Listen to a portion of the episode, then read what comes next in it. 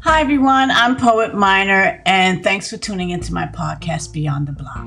Today's subject is Regina Louise. Regina Louise is a memorist and motivational speaker and has spent the last three decades advocating for what becomes possible when we give ourselves permission to live our best lives.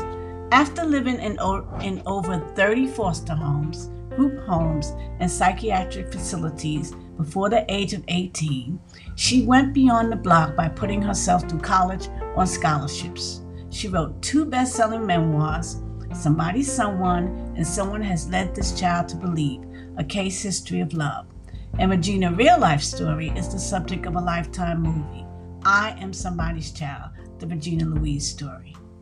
In her newest book, Permission Granted Kick Ass Strategies to Bootstrap Your Way to Unconditional Self Love, she offers proven techniques to connect with your deepest desires, follow your dreams, and live life on your terms. Regina asks Are you playing small? And to consider all the ways you may be playing small in your life, and think about the changes you might make to play bigger. Here are some of her strategies to help you figure out what you really want out of your life and go for it. Number one, surround yourself with people who inspire you.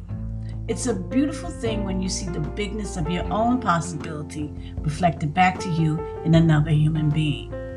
Number two, take the 18 inch journey from your head to your heart. To step into our own permission is to step into what we believe to be true about ourselves. Number three, give yourself a permission slip to play. Playing means engaging with joy, is letting go of the shoulds and the have tos and the rigidity that our modern day schedules all too often require.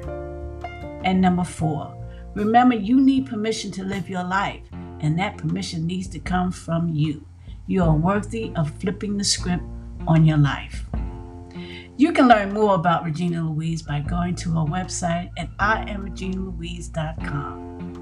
Thanks for tuning in today, and please feel free to leave a voice message.